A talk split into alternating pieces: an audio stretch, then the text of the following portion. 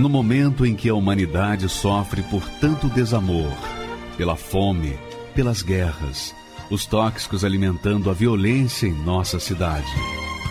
Esta emissora traz até você momentos de amor, paz e alegria, através de um programa feito com carinho para o seu coração.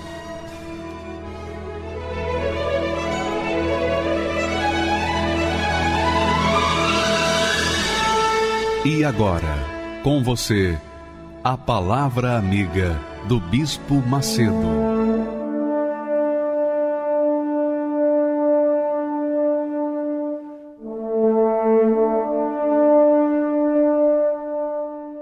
Olá, meus amigos, Deus abençoe a todos vocês, mas abençoe mesmo. Eu quero que isso aconteça na sua vida.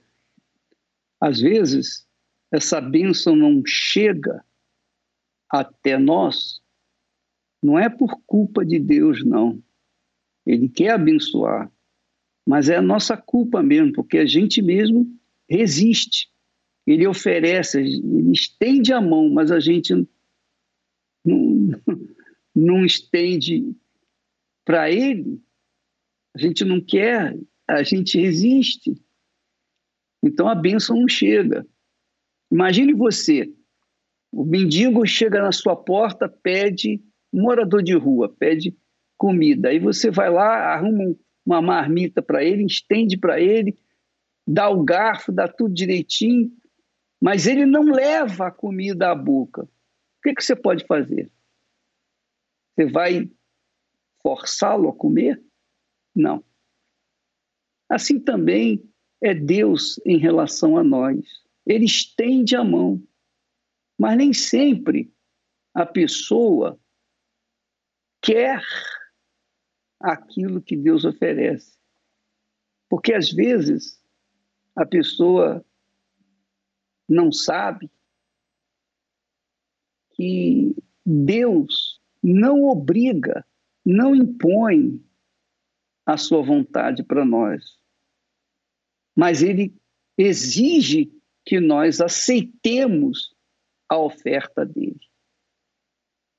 Você sabia que, amiga e amigo, você só vai ter vida, só vai ter a própria bênção, você só vai ser a própria bênção quando você corresponder à oferta de Deus? Você sabia disso? Veja que Jesus disse com respeito à vida. Olha só o texto sagrado. Ele disse assim: Se alguém quiser vir após mim, renuncie-se a si mesmo. Negue-se a si mesmo. Tome a sua cruz e siga-me. Em seguida, ele falou com respeito à vida por inteiro. Porque aquele que quiser, aquele que quiser salvar a sua vida, perdê-la-á. O que, que significa isso? Como é que é querer salvar a vida? É a pessoa querer ter uma vida de qualidade de acordo com o seu jeito, do jeito dela ser. Então ela vai estudar, ela vai se formar, ela projeta isso vou estudar, vou me formar, vou ser uma pessoa profissional, eu vou dar o melhor de mim, vou ganhar dinheiro, e então eu vou me casar, eu vou constituir família, eu vou fazer isso, vou fazer aquilo, vou viajar, etc, etc. Ela projeta a vida dela nessa forma, nesse formato. Só que Jesus disse: aquele que quiser salvar a sua vida, perdê-la. Jesus não está falando de uma vida limitada a este mundo. Tudo bem, você estuda, se forma, ganha dinheiro, casa, tem família, tem sua casa, viagens, entretenimentos. Então, você tem a sua vida completa. Só que essa vida completa, por mais completa que ela seja, ela tem um tempo de duração. ela tem prazo de validade. Chega um momento que essa vida vai se acabar. E você sabe disso. Mas Jesus não está falando aqui salvar a sua vida, especialmente a sua vida material, física. Ele está falando sobre uma vida eterna, uma vida abundante e eterna. Você entende essa linguagem, amiga e amigo? Você está aí, por exemplo, assistindo essa programação, fumando um cigarro, dois cigarros, bebendo. Você está aí é, depressivo, solitária, solitário, e você está pensando no que nós estamos falando. Eu quero que você saiba que essa palavra não é minha, essa palavra é de Jesus. Ele diz: quem quiser salvar a sua vida vai perdê-la. Quer dizer, quem quiser formatar a sua vida para esse mundo vai perdê-la. Cedo ou tarde vai perdê-la. Mas quem quiser perder a sua vida por amor de mim, acha lá. Quer dizer, você vai trocar a sua vida desse mundo por uma vida eterna. Se você quiser investir nisso, porque você sabe, cedo ou tarde, todos nós partiremos desse mundo. Mas quem estabelece, quem projeta uma vida eterna, então vai perdê-la por causa do Senhor Jesus. Vai perdê-la pela causa do Senhor Jesus. É como ele disse: negue-se a si mesmo, tome a sua cruz e siga-me. Então, quem quiser a vida que o Senhor Jesus propõe, que ele diz: quem perder a sua vida por amor de mim, achá-la.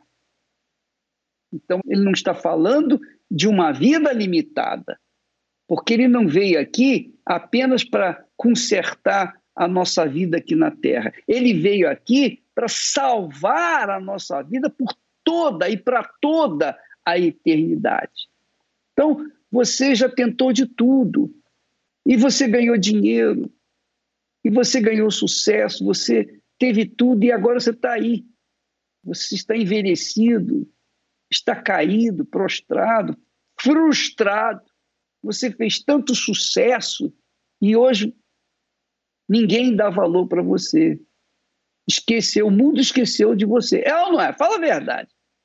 Você era uma pessoa aplaudida, cheia de glamour e glamourizada pelas pessoas. E hoje você está aí limitada, limitado a um sofá, a uma bebida, um cigarro, uma droga e curtindo, ou melhor, sofrendo as angrúrias desta vida que você tanto lutou, tanto se entregou, tanto investiu. Daí tá você hoje já envelhecido, suas forças já acabando, e você não pode fazer nada. Ninguém pode fazer nada. Ou pode? Pode. Só você pode fazer alguma coisa por si próprio. Quando você aceitar aquilo que o Senhor Jesus oferece. Mas essa vida, por toda a eternidade, tem uma condição. Primeiro, vamos ver o versículo anterior. Primeiro, Jesus disse assim: Se alguém quiser vir após mim, Quer dizer, você tem que renunciar a si mesmo, tomar a sua cruz e segui-lo. Então você tem que abrir mão. Você, para fazer sucesso nesse mundo, qualquer um tem que lutar, tem que sacrificar, tem que pagar o preço, não é verdade? Para você colher, você tem que plantar. E para plantar, você tem que suar, não é verdade? Então, o sacrifício é inerente a todo ser humano. Mas há pessoas, ou a maioria, sacrifica apenas por uma vida passageira. e fazem até sucesso, como você fez. Mas hoje você está aí fracassado, ou frustrado, ou apenas lembrando do passado, pegando o álbum de fotografias e lembrando do passado. Você fez tanto sucesso, hoje você está aí caída, caído. Hoje a companhia sua, antes a sua companhia eram os fãs, hoje a companhia sua, quem são? Cigarro, bebida, droga e um sofá velho, ainda por cima. Não é? É ou não é? Quer dizer, você viu que as coisas que você adquiriu, conquistou no passado foram envelhecendo com você. Até as coisas desse mundo foram envelhecendo com você e você faz companhia com ele, com essas coisas, frustrada.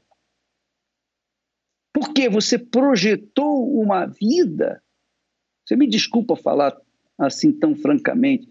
Você projetou uma vida apenas para essa vida. Mas não é isso que Deus quer de você. Não é isso que Deus quer para você. Eu entendi isso aí que Jesus falou.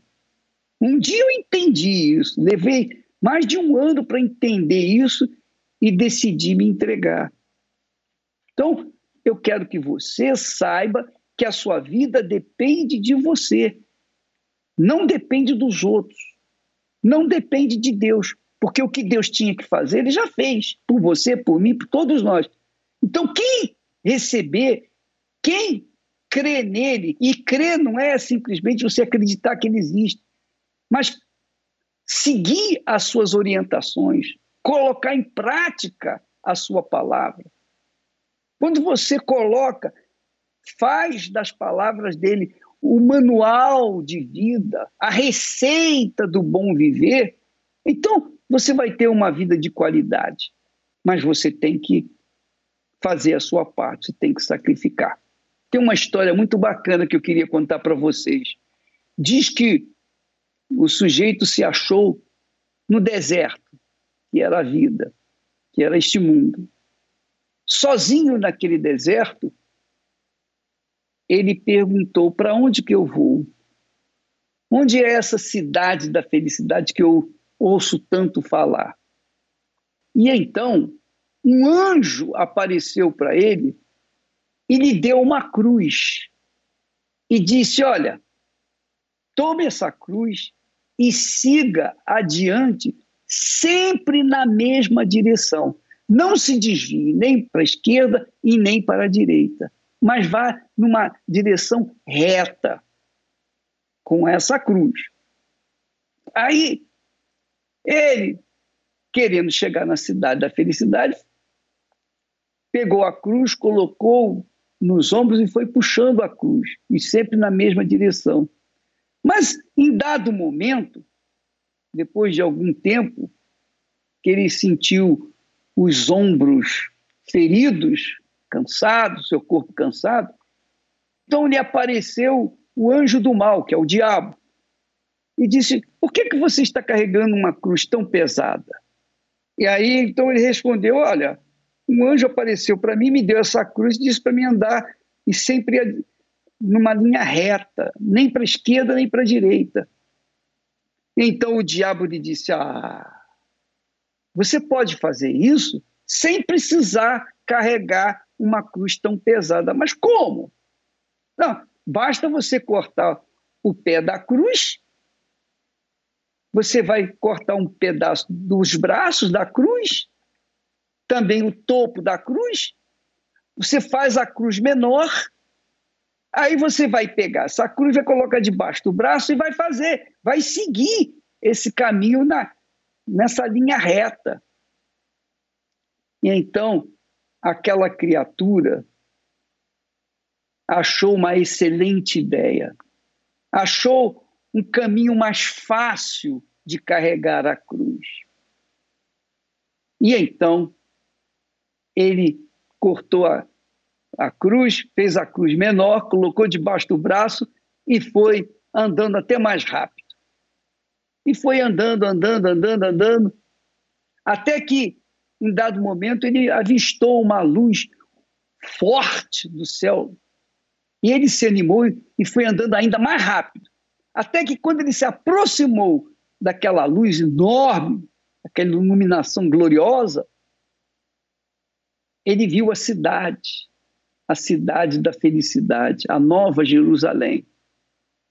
Quando ele se aproximou mais, ele viu que havia um grande precipício, um enorme precipício, profundo. E ele olhou para um lado, olhou para o outro e viu que não havia ponte. Então, o que, que eu faço agora? Ele perguntou. E o anjo novamente apareceu para ele e lhe disse: estende a sua cruz, a cruz que eu lhe dei, e passa por cima dela e vai para o outro lado. Mas ele então disse: Mas eu cortei. O diabo disse que seria melhor eu cortar, que seria mais fácil. Não posso fazer mais nada. A cruz sua era aquela. Eu não posso tomar a cruz dos outros e dar para você. Você tem que carregar a sua própria cruz. E ele ficou, nadou, nadou e morreu na praia. Essa é a situação de muitas pessoas. Você nadou, nadou, nadou, está nessa situação aí. Porque você deve ter até ouvido a palavra de Deus, mas disse: Ah, depois. Você foi postergando. Não, depois eu vou me entregar, depois eu vou. Você foi dissipando, foi cortando, foi encurtando o tempo de vida aqui na terra e custando a obedecer. Agora você está cansado. Mesmo assim, Deus te dá a oportunidade. Desde que você se sacrifique, tenha coragem, tenha fé para sacrificar. Sacrificar o seu eu, o seu coração, as cobiças do seu coração, os desejos do seu coração. Sacrificar esse mundo. Quando você sacrifica o seu coração, então Deus lhe dá um novo coração. Porque aí você tem que ter um coração. Então, você sacrifica o seu, Deus lhe dá um novo. Se você não sacrificar o, velho, ele não vai te dar um novo e você vai continuar sofrendo. Fica aí a seu critério tomar a decisão. Então Jesus disse aos seus discípulos: se alguém quiser vir após mim, negue-se a si mesmo, renuncie-se a si mesmo, tome a sua cruz. Cada um tem a sua cruz. Tome a sua cruz e siga-me. Por quê?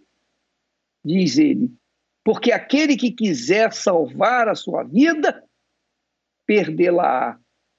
E quem perder a sua vida por amor de mim, acha-la. Quer dizer, sacrifício. Você dá, você recebe. Você não dá, você não recebe. Você planta, você colhe.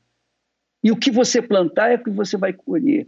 Você planta desobediência, rebeldia, você vai colher desastre. Se você planta obediência à palavra de Deus, você vai colher os frutos da obediência, que são as bênçãos.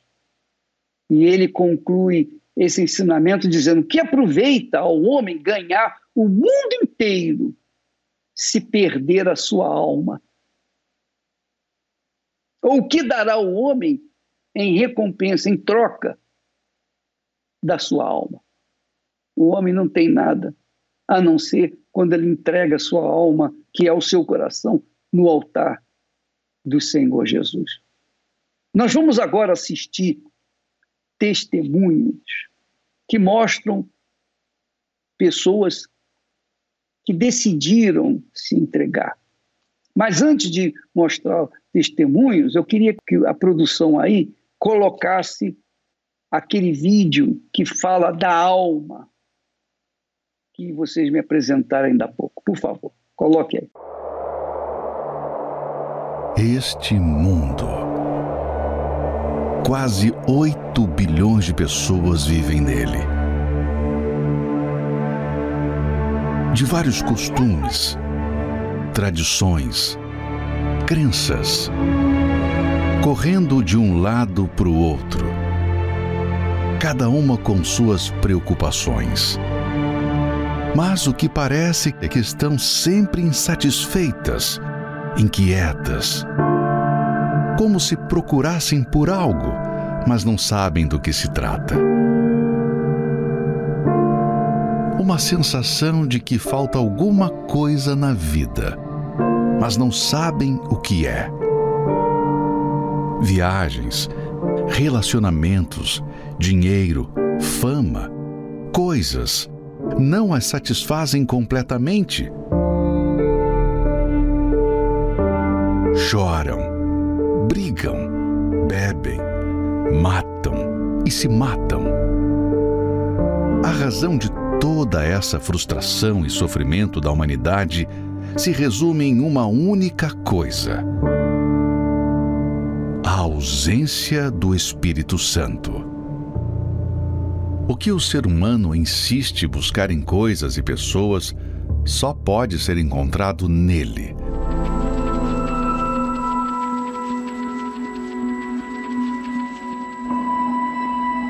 Dois mil anos atrás, um presente era dado pelo próprio Deus à humanidade.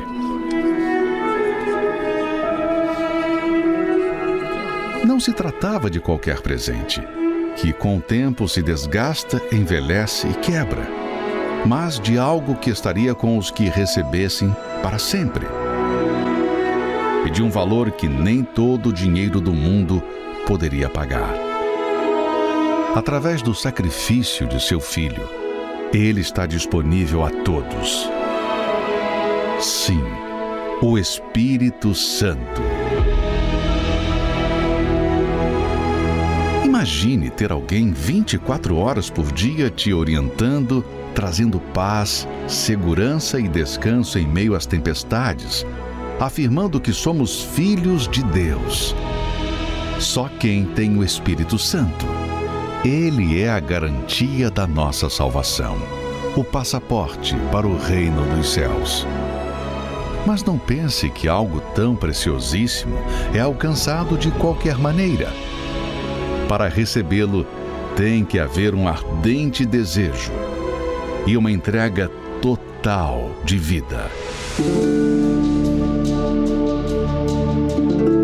É aí que as pessoas fracassam pois dizem querer o Espírito Santo, mas não sacrificam suas vidas por ele. Não querem pagar o preço. É impossível receber o Espírito da Verdade vivendo na mentira. É impossível receber o 100% de Deus entregando-se pela metade. É impossível ser honrado pelo Senhor Jesus sem primeiro honrar a Ele. Portanto, quem deseja possuí-lo precisa primeiramente se esvaziar de si mesmo, das suas vaidades, mágoas e preocupações e priorizar o reino de Deus.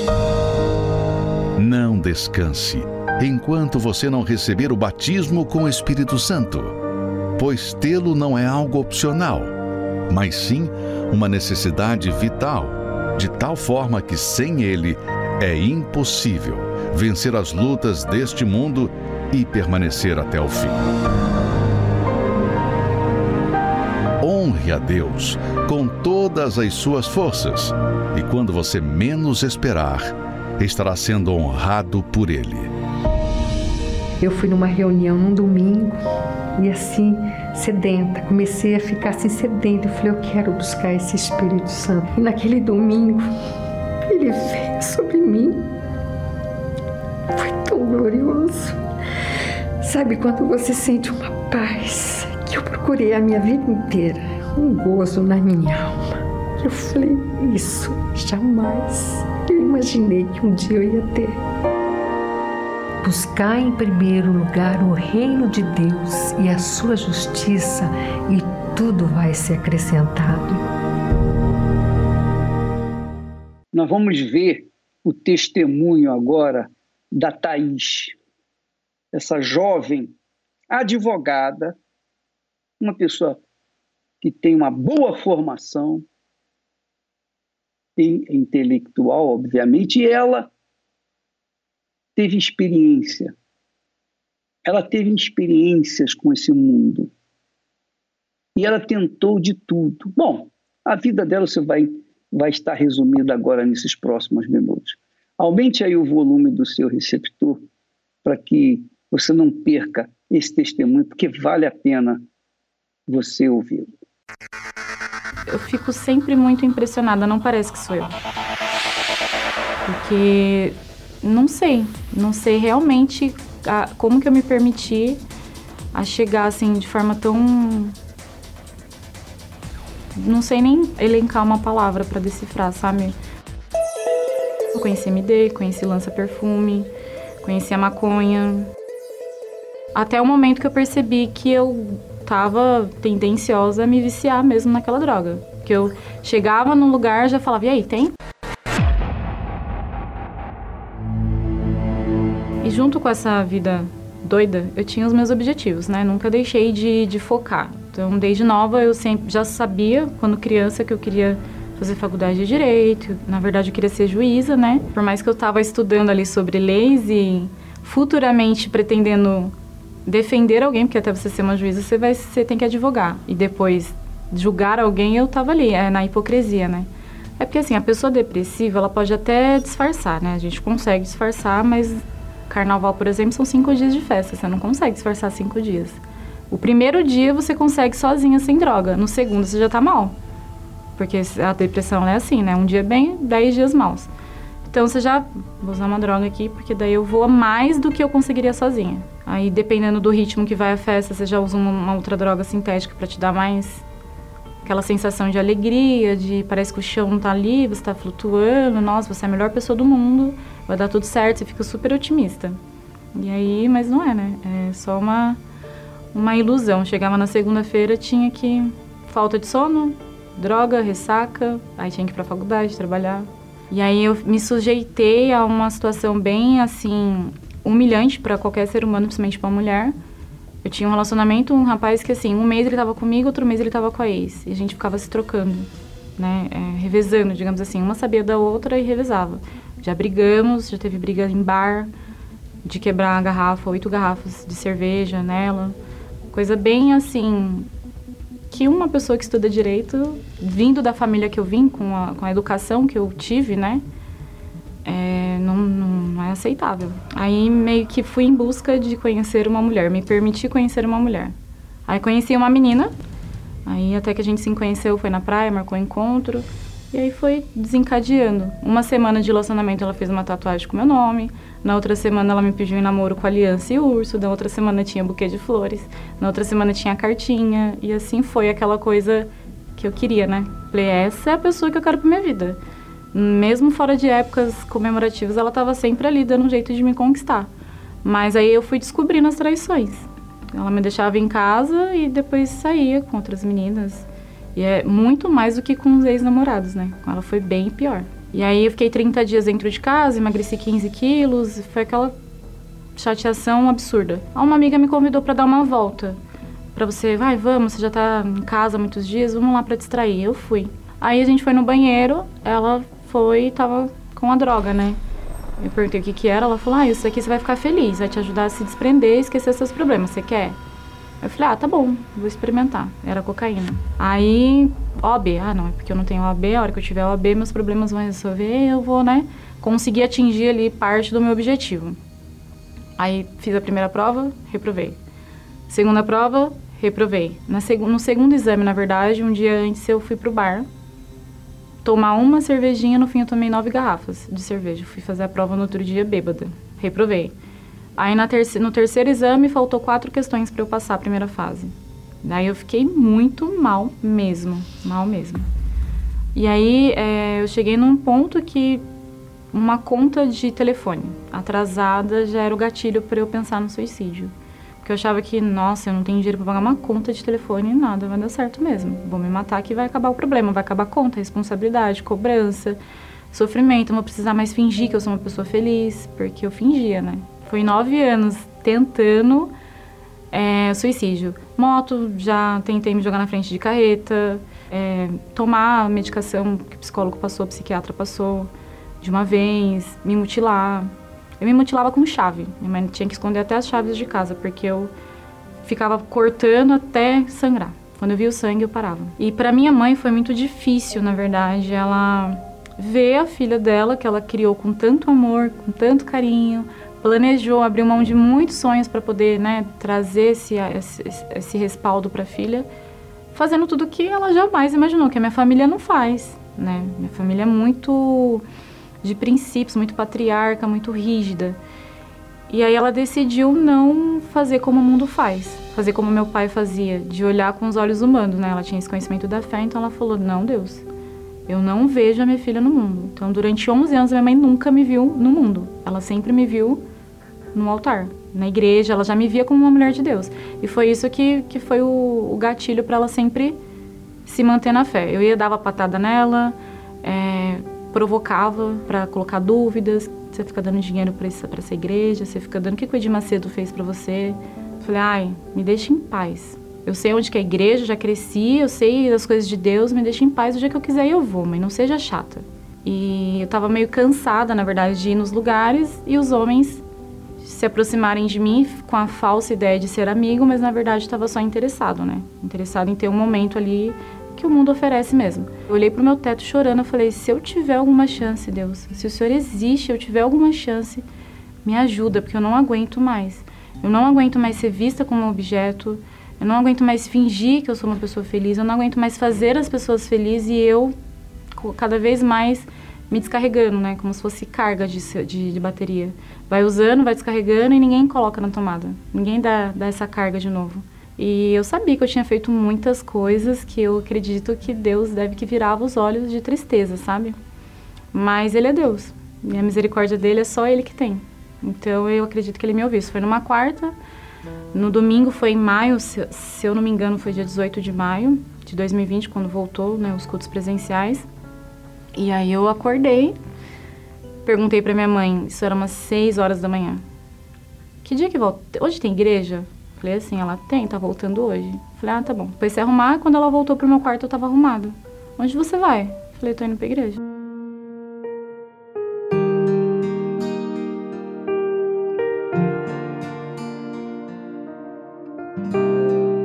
Verdade, eu fui tão cansada dos meus conhecimentos que não me agregaram nada, só o sofrimento, né? Que eu era hipócrita, então eu sabia muito e não praticava nada.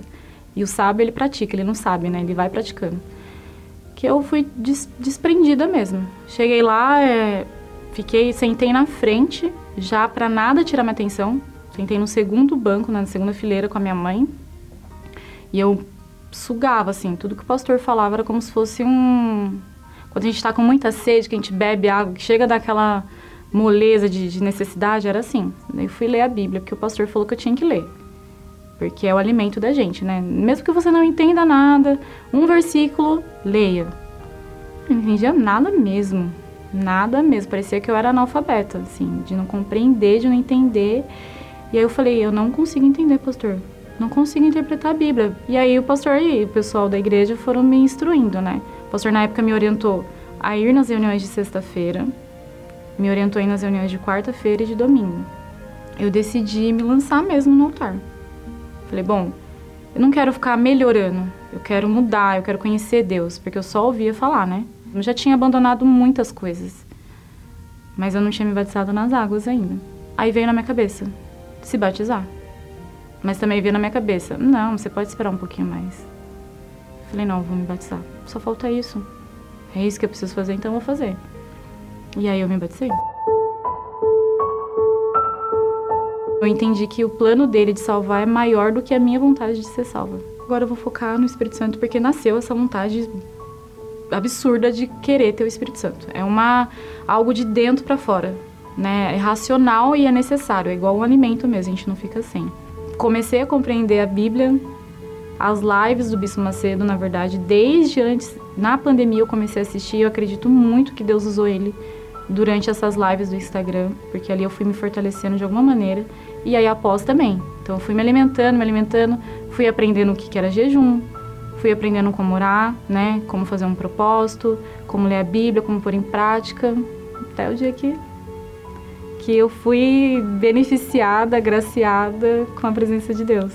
É uma certeza, assim, de não tem nada que decifra, sabe? Por exemplo, eu sabia que se eu estudar cinco anos eu ia concluir, mas a certeza do Espírito Santo não, não é essa certeza é, uma felicidade, uma paz. é uma certeza de que, ai, acabou, você nasceu de novo. É como se eu não tivesse feito nada do que eu fiz lá atrás, como se tivesse apagado, como se tivesse nascido ali mesmo. Cheguei no mundo e a minha vontade era de gritar, assim, não escandalosamente, mas de falar: eu recebi o Espírito Santo, vocês precisam receber o Espírito Santo. Isso é muito bom, é disso que o mundo precisa, é disso que as pessoas precisam, tem solução. E cheguei até a pedir para Deus, igual o bispo, né? Ai, me leva, Deus, porque eu não quero perder essa. essa correr o risco de perder o Espírito do Senhor. A Thaís hoje, ela, a princípio, né, feliz, nada abala. Algumas pessoas que não entendem fala que eu sou chata porque eu sempre estou feliz, o mundo pode estar tá caindo aos pés, todo mundo preocupado e eu estou em paz. Então, assim, eu sou calma com a minha mãe, eu sou calma com meu padrasto, consegui reconquistar a confiança do meu pai. E é, é aquilo que eu falei, é como se eu nem tivesse feito tudo que eu fiz. Deus realmente ele faz uma vida nova. Hoje, profissionalmente, eu conquistei a minha tão sonhada OAB. E sou feliz com a minha profissão. Estou no início da carreira e sei que todos os dias, na verdade, eu apresento o meu dia para Deus. Tenho sabedoria para conversar, para atender, para entender os problemas. Eu tenho muitos clientes que chegam com a necessidade de conversar, de desabafar, então às vezes nem é um processo, é um atendimento. E ali eu posso falar do meu testemunho, do que Deus fez na minha vida. E aí é onde entra a realização profissional também, né? Porque não é só o dinheiro, o status, a fama, mas é, é você entender que isso é um complemento mas a sua base é, é realmente o Espírito de Deus. Eu decidi me entregar mais do que eu me entreguei para o mundo. Só que eu fiz no lugar certo com a pessoa certa. Deus.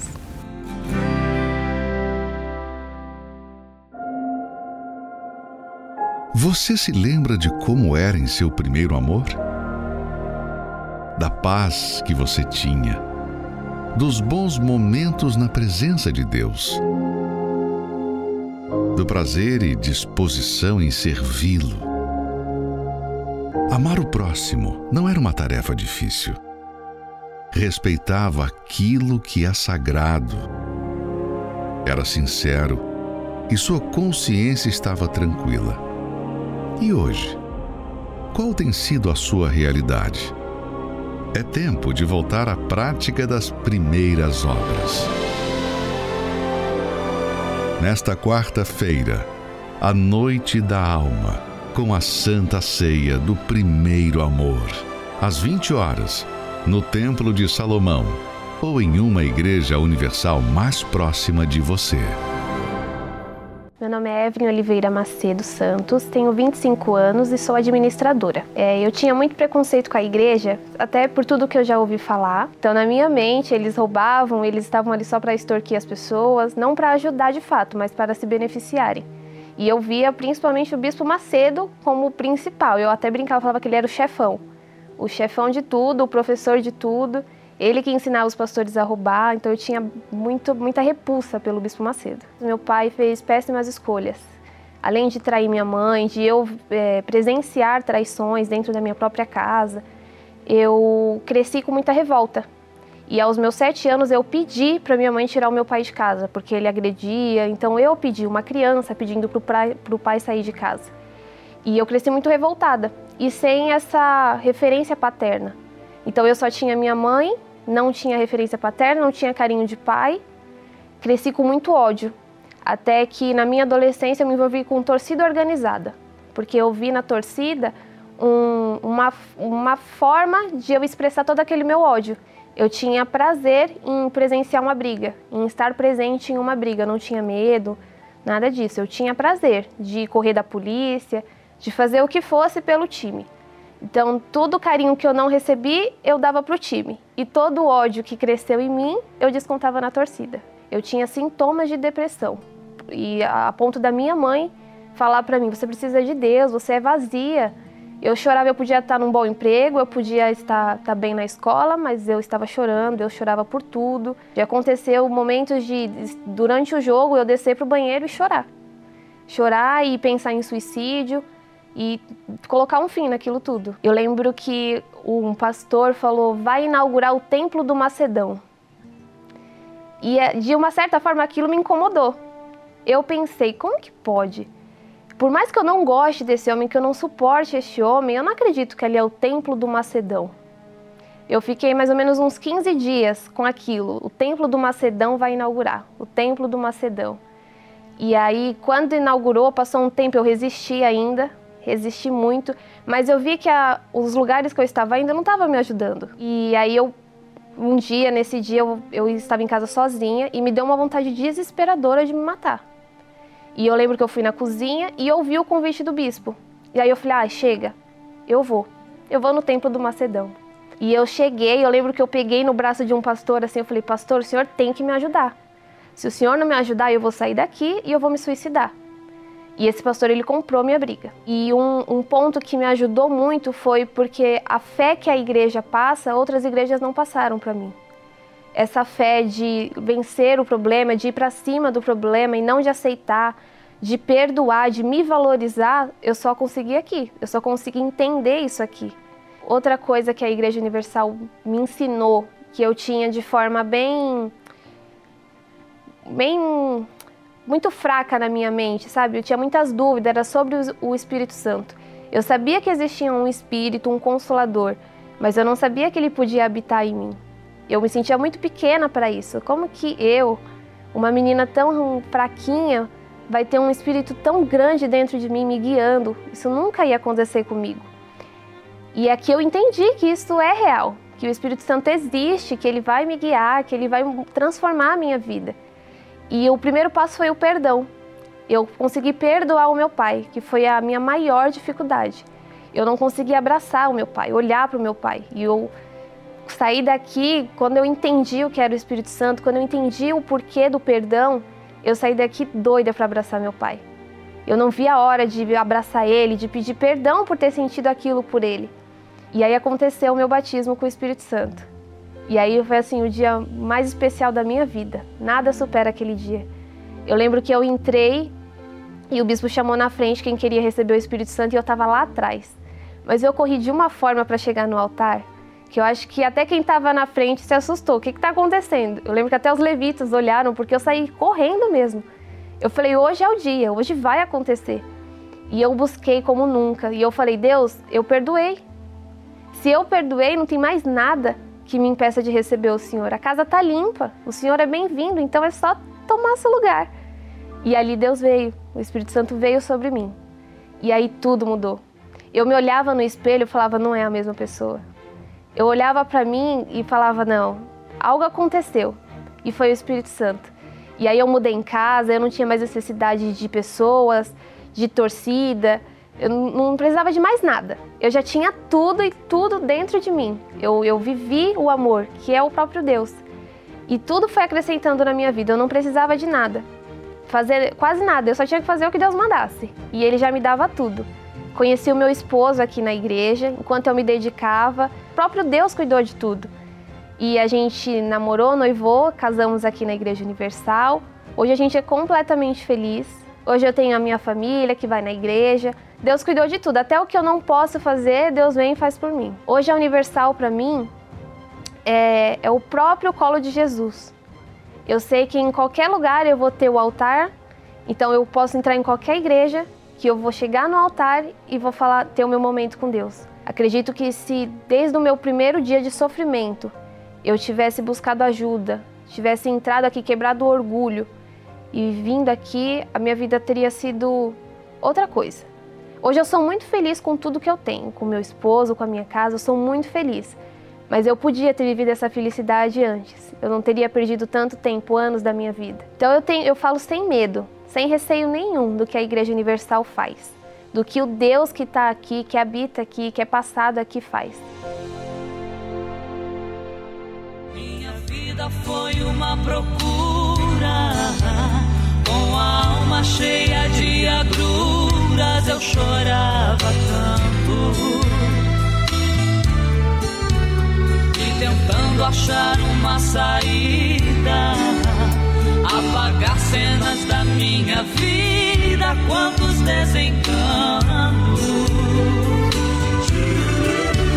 A verdade eu já conhecia,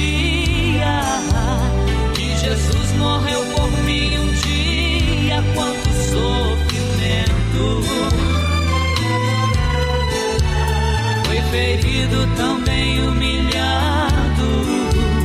Por amor ele sofreu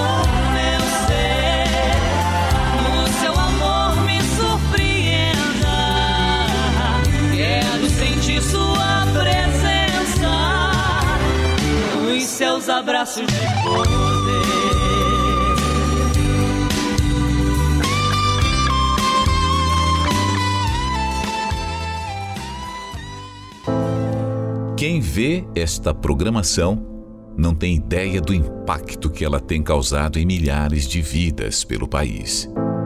A depressão, ela na minha vida, ela iniciou quando eu estava na, na, na faculdade. Eu já, eu já estava já prestes a concluir a minha graduação. A pressão, aquilo me sobrecarregava. Teve situações que eu chorava a noite toda. O pouco tempo que eu tinha para descansar, eu passava acordado chorando e às vezes eu não sabia o motivo pelo qual eu estava naquela situação. A minha depressão chegou até o ponto que eu pensei em tirar a minha própria vida. Eu estava voltando da faculdade à noite e no, no trajeto aqueles pensamentos, aquelas vozes que falavam comigo o tempo todo, tira sua vida, tira sua vida. E eu não, eu não conseguindo nem ver aonde eu estava, eu, eu, parece que eu perdi a minha consciência. Eu pensei assim, eu vou ligar o rádio para me poder distrair a minha cabeça, porque senão vai acontecer uma tragédia.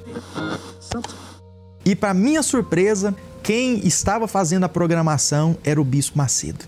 Na hora veio aquele pensamento assim: desliga esse som agora. Mas quando eu fui para poder fazer isso, ele falou assim: Você que está aí agora dentro desse carro. Você não precisa se matar para acabar com essa dor. Só estava eu e aquele carro ali, e o Bispo Macedo pelo rádio.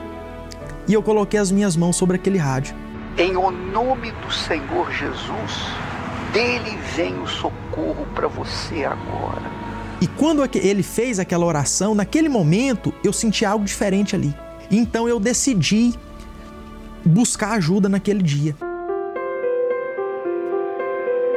Quando eu cheguei na porta da igreja, que eu dei o meu primeiro passo e entrei dentro da igreja, foi como se ele tivesse removido com as próprias mãos tudo aquilo que eu tinha sentido até ali.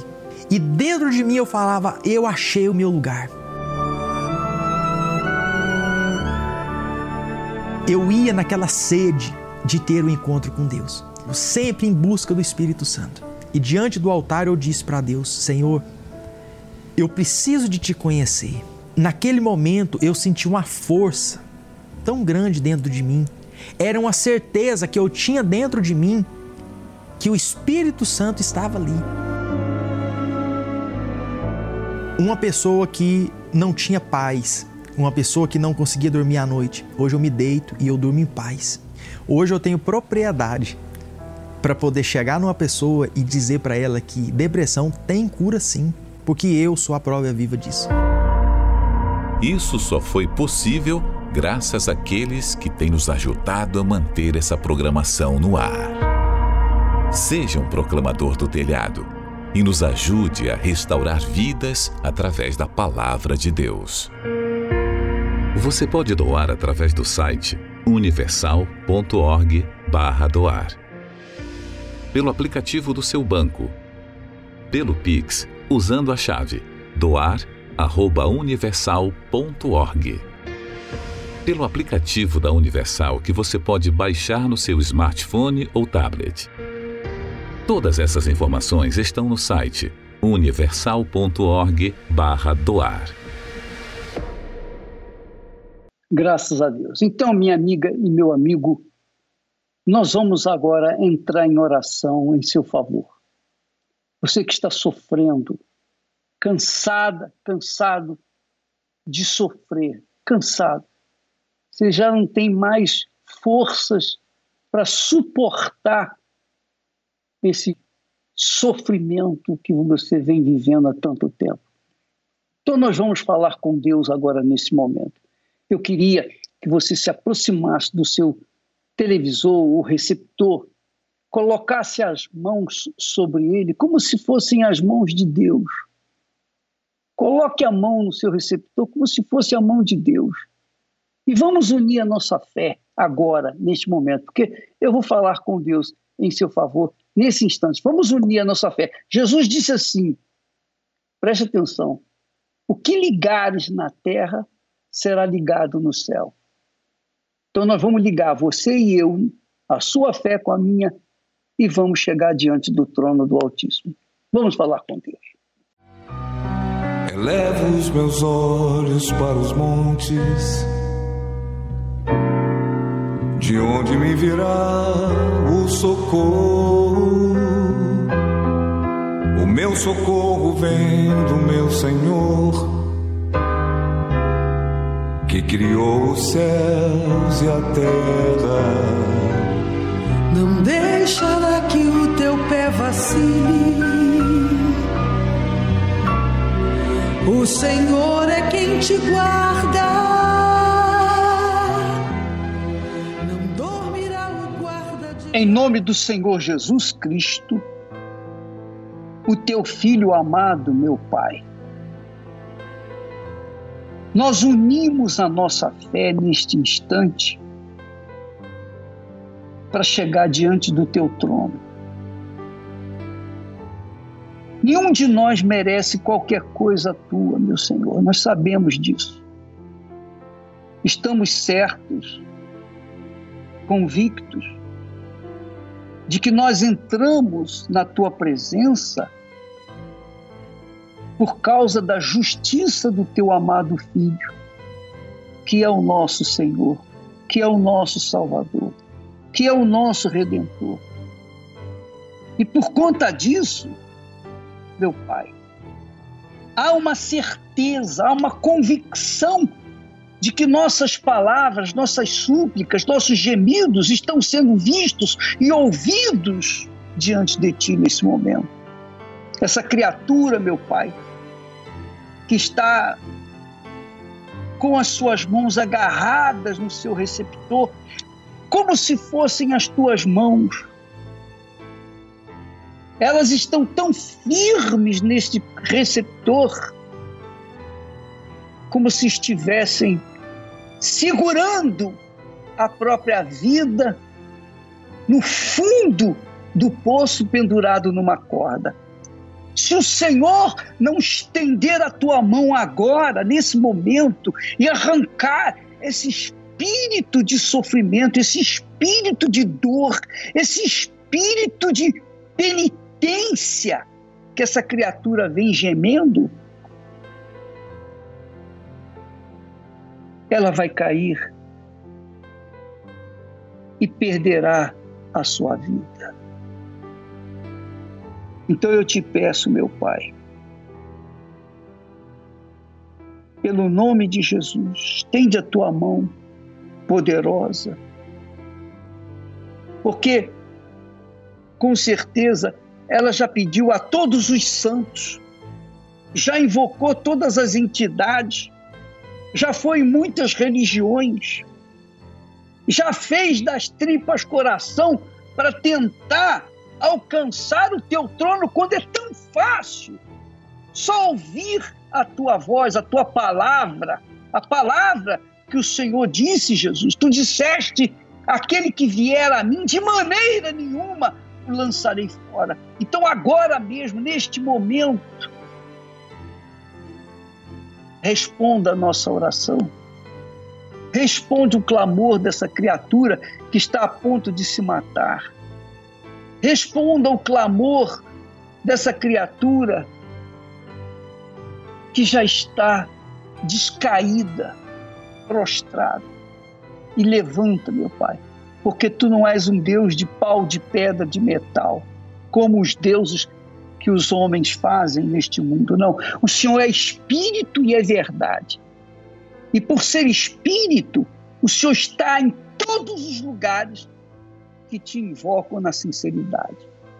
Eu peço que nesse momento o Senhor venha ao encontro dessa criatura. Em nome do Senhor Jesus. Minha amiga e meu amigo, fale com Deus agora. Você, rasga sua alma. Rasgue a sua alma, fale com Ele. Ele sabe que você não merece nada, mas a sua fé, junto com a minha fé, a nossa fé, faz alcançar o trono do Altíssimo. Fale com Ele, Ele vai ouvir a sua oração.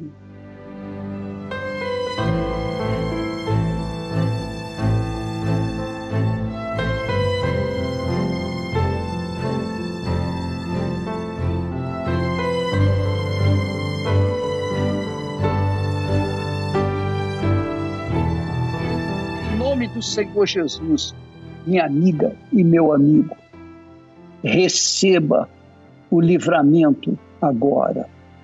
Seja livre. Seja livre dessa depressão desgraçada. Seja livre desse espírito que tem feito você para baixo.